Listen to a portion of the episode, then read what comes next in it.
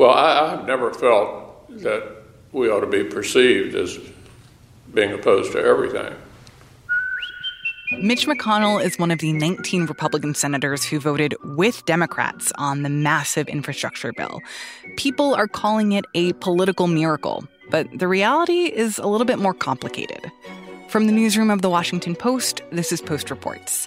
I'm Martine Powers. It's Wednesday, August 11th. Later in the show, we are going to hear a story about a dog who has a problem. I can think of absolutely no imperfections in this dog, but there is one thing that he does that has made my life really, really complicated. And that is that he hates music. But first, on Tuesday afternoon, the Senate passed a $1 trillion infrastructure package with votes from 50 Democrats and 19 Republicans. On this vote, the yeas are 69, the nays are 30. The bill, as amended, is passed. So we saw something that I will say a lot of reporters, a lot of politicians up here, a lot of staff thought never would be done. That's Mike DeBonis. He covers Congress for The Post. Which is to see a bipartisan multi hundred billions of dollar infrastructure bill pass the United States Senate on a bipartisan vote. This bill is being hailed as a moment of unity for the Senate. Finally, politicians are finding common ground in building roads and repairing bridges and expanding broadband and creating American jobs. I want to thank a group of senators, Democrats and Republicans, for doing what they told me they would do.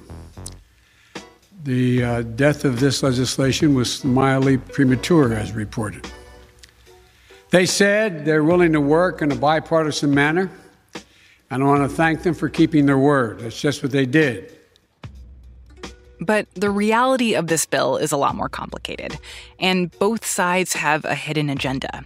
Democrats want to pass another piece of legislation that would expand Medicare, combat climate change, and boost the federal safety net, all things that Republicans refuse to join them on. And Republicans view this infrastructure bill as a way to constrain Democrats in the long run. As you imagine, Mr. Witt, there's, a, there's been a lot of curiosity about your, your thinking and your strategy in an interview with Senate Minority Leader Mitch McConnell on Tuesday, Mike started to get a sense of what Republican strategy is here and how this moment of bipartisanship might not be what it seems. So I was able to sit down with Senator McConnell in his office literally just moments before he went to the floor and cast his vote for the infrastructure bill on Tuesday. I, am coming in assuming, based on your statements, that you're planning to, to support this and vote for this. Correct me if, if yeah, I'm no, mistaken in that. I am. I mean, it, it, reminds me, if I may, of the way the uh, Democrats and a lot of you guys as well truncated what I said back in 2010 when I said that I wanted to make President Obama a one term president. Only Bob Woodward reported the rest of what I said, which was that in the meantime, we had important business to do for the country, and we needed to work together to do it after which Joe Biden and I negotiated three major deals. So, interviewing Mitch McConnell can be a frustrating thing because he is a very disciplined politician. He knows exactly what he wants to say and how he wants to say it. You know, I think that he had an interest in explaining what his thinking was, what his strategy was, and, you know, why he defied expectations in a lot of ways to, you know, support this process and ultimately support the bill. Well, I, have never felt that we ought to be perceived as being opposed to everything. Um, the 50 50 Senate, a narrow majority in the House, the American people evenly divided. When they elect either divided government or a unified government that's as close as this one, I think what they're saying to us is we know you have a lot of important disagreements but look for the things you can agree on and do those. And infrastructure is a good example of that. He put it in political and policy terms in the sense that he's looked at the polling. He knows that Republican voters support federal investment in infrastructure. It's one of the issues where there is, in fact, bipartisan agreement that the federal government has a role and Republican voters would would support this. And unlike everything else the administration is trying to do this year, this is actually important. I mean, this is what we ought to do. And one of the things that you've pointed out is just how much of a reversal this is for McConnell, because, I mean, three months ago he was saying that, quote, Yeah, 100% of my focus is on stopping this new administration. And the fact that now he is totally game to work with them together on passing this bill. It's it's pretty surprising. Well, I, I will say this. What he sort of followed that up by saying in, in, in comments the next day was, well, if Joe Biden is going to be a moderate, the sort of moderate Democrat that he ran on being will be there to govern with him. If he's going to be far left, Bernie Sanders liberal, we're not. And I think that he's he's tried to stick to that. And I think his case to me in the interview was this was one area where Joe Biden has shown that he wanted to do a moderate product that respected the ideology and the politics of elected Republicans to get a bipartisan product.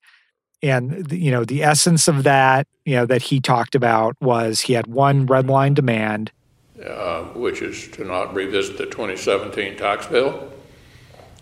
but I felt like this was a place where the president was trying to do something in the middle that was worth doing for the country. And I encouraged our members who, who worked on this all along the way. The 2017 Republican tax bill that you know cut corporate and high earner taxes, but he also made clear that there there is a larger strategic objective here, and he sees he looks at the Democratic Party of today and he sees the pressure that is building on congressional leaders like uh, Chuck Schumer, from you know liberal Democrats, the you know activist community, who have been sick and tired of not seeing the Senate deal with you know the major issues of the day, um, and that all of that energy and frustration has been channeled in the last eight months into this push to change the rules of the Senate, in particular the filibuster, the 60 vote supermajority rule that you know Republicans have used and frankly Democrats have used too as a minority to block majority legislation. Uh, I will remind you that the previous president carved on me frequently about trying to change the supermajority threshold for legislation. I had a one word answer on every occasion no. And I think he he has watched this campaign snowball to the point where really there's only two Democratic senators who are publicly vocally opposing it, Joe Manchin and Kyrsten Sinema. If you take him at his word, he believes that this is in fact, you know, the essence of the Senate. This is what makes the Senate uh, distinct from the House is that the minority has real rights and can it, has the power to really shape an outcome in a way that you don't in the House where the majority rules. So basically, you're saying that according to McConnell, the incentive here for Republicans to support this infrastructure bill was partially about infrastructure and building things and repairing roads is an interest that Republicans have. It's something that they have demonstrated that they want to pass. But also, this is about undercutting that argument about the filibuster and basically saying, look, when we really try, when we really seek to negotiate, we can pass things. The Senate does work. And therefore, there isn't any need for Democrats to be running around talking about getting rid of the filibuster because if they just followed the process properly, that we could actually pass meaningful things. I think he and a lot of other Republican senators see this as a demonstration that the Senate actually can confront problems in the country and through a process of negotiation get to an outcome that can win a, a broad bipartisan majority. This bipartisan infrastructure bill is still a long ways away from becoming law. Progressive Democrats in the House are trying to use this moment to lobby for other parts of their human infrastructure agenda, which includes money for universal pre K, expanding Medicare, and fighting climate change. All of that stuff is supposed to be in a whole other bill that progressive Democrats want to pass first. President Biden, Speaker Pelosi, Chuck Schumer have all declared that they are moving in parallel. Uh, we, we're not going to do one without the other. You know, immediately after the infrastructure bill passed on Tuesday, the Senate went directly into the uh, a budget debate that sets up this this other bill. Nancy Pelosi has said time after time, we're not passing the infrastructure bill till we pass this other bigger bill, whole host of long time Democratic policy agenda items. So, you know, this is, you know, a matter of internal politics for the Democratic caucus. In particularly in the House, there's just a large number of progressive Democrats who are not interested in passing a bipartisan product unless you get this larger bill with all of, you know, for lack of a better term, Democratic goodies in it that they've been running on and advocating for for years and years and years. But then on the flip side, will Republicans vote for this infrastructure bill if they know that Democrats are also going to use it to pass all the things that they want? So th- this has been sort a, a, sort of a sore point all along. You know, to be honest, Republicans have had in their mind a, a strategic argument, which is if we do this infrastructure bill, we believe that number one, we can reduce the overall level of spending that Democrats are ultimately going to enact. And number two, it's going to make it harder for Democrats to pass this partisan bill. It's going to take some of the leverage away from progressives. It's going to give more leverage to moderate members to reduce or perhaps even defeat entirely this, this massive Democratic budget bill. So it seems like there could be a trade off here for Biden that in getting this infrastructure bill, that was a big priority for him going into office, that it's also making it more difficult to get things that progressives are more excited about, like a voting rights bill or police reform or more significant action on climate change. Uh, things that I think a lot of voters are going to hold him accountable for if he doesn't get done. So I wonder how you think this trade off might work for Biden. So, if you're going to evaluate that trade off, I think you need to sort of assess a couple things. One of them is what were the chances, absent an infrastructure deal, that the filibuster would have been eliminated and it would have opened the door to do all this other stuff. And I, I think that's really uncertain. I think that this handful of senators who have resisted changes, in particular Kyrsten Sinema and Joe Manchin, they've never really demonstrated any curiosity about killing the filibuster. Now they're really not. This infrastructure deal clearly they feel emboldened to stick to their guns and say, you know, we can work together. There's no reason for rules changes.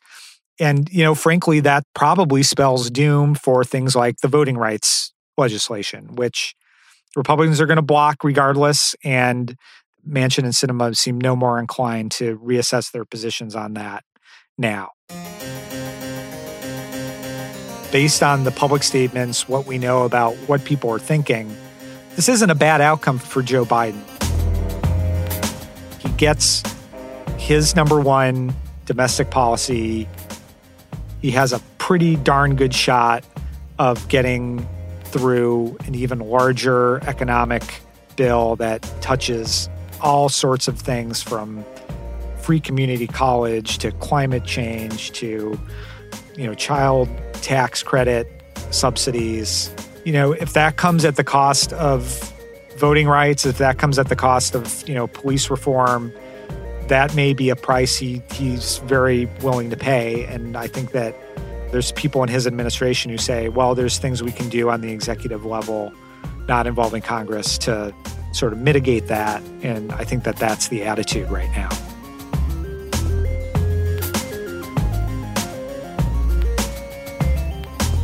Mike DeBonis reports on Congress for The Post. Alexis Diao produced this story. We'll be right back.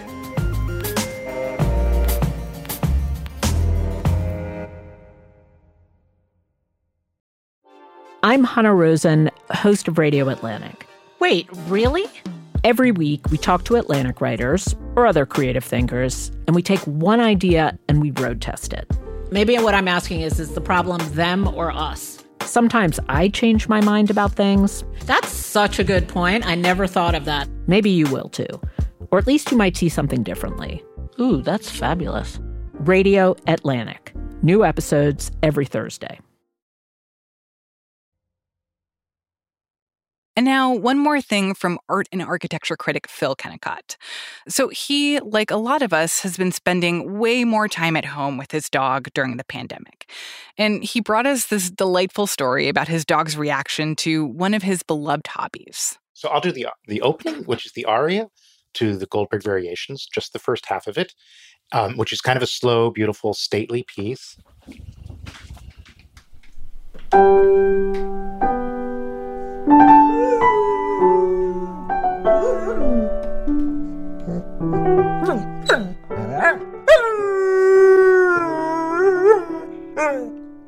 So the main character here is my dog Nathan, with whom I've lived for eight years.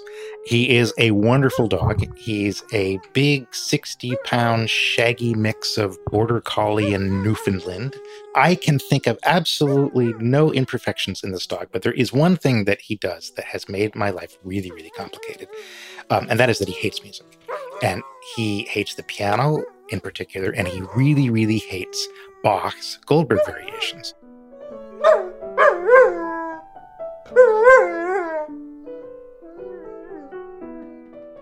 And this is a piece that I've been learning how to play for many, many years. It's a piece I absolutely love.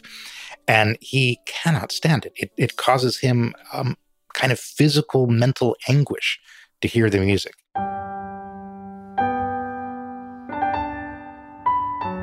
If I have on kind of generic pop music in the car, he doesn't respond. He just kind of goes to sleep and ignores it. And the same thing's true with a lot of classical music. So light orchestral stuff doesn't bother him. But as we get closer to anything that sounds like a piano, he gets more and more annoyed. And as we get closer to, in particular, Baroque music and Bach, then he just really lets me have it when he hears it.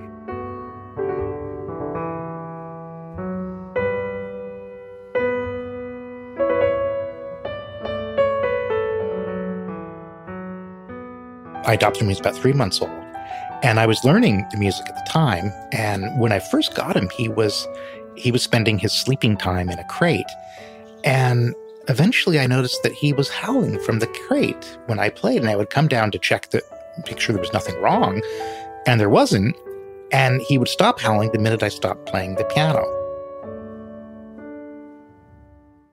So I had a theory, and my theory was that because I was learning this one particular piece when he first came into my house, that maybe he associated the trauma of being in a strange place, being taken from his mother, his litter, with that music. And I wanted to explore it. I mean, that was a kind of poetic idea. That was my projecting onto him a kind of human uh, emotional construct.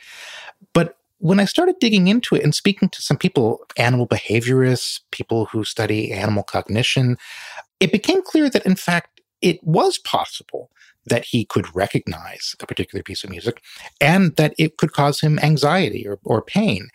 Then the question became well, what kind of aversion is he having? The way I've, I've always phrased it to myself is, is a question. When he howls at the music of Bach, is he saying, This hurts? Meaning, this is like physically painful to me, stop, stop. Or is he saying something more like, I don't like this piece or play something different. One of the interesting ones that I talked about is what's called the cephalic index. And that's the ratio of the width and the length of the dog's head. And as it turns out, that's going to impact how music hits their ears and how they process it. So my dog has got a long snout. That may make the way he experiences very high sounds different than the way, say, a French bulldog experiences music.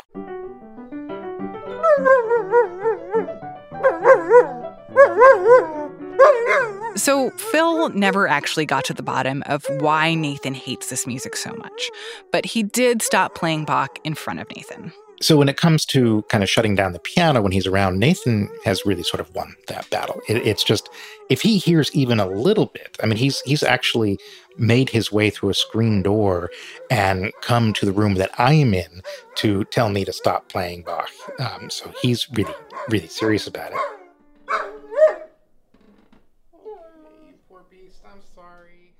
Phil Kennicott is the art and architecture critic for The Post. Nathan is a very good boy.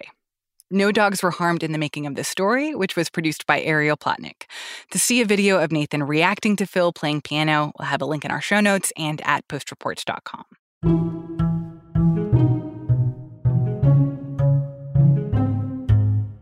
That's it for Post Reports. Thanks for listening. Today's show was mixed by Ted Muldoon. You can learn more about the stories in today's show at postreports.com and join the conversation online using the hashtag postreports. I'm Martine Powers. We'll be back tomorrow with more stories from the Washington Post.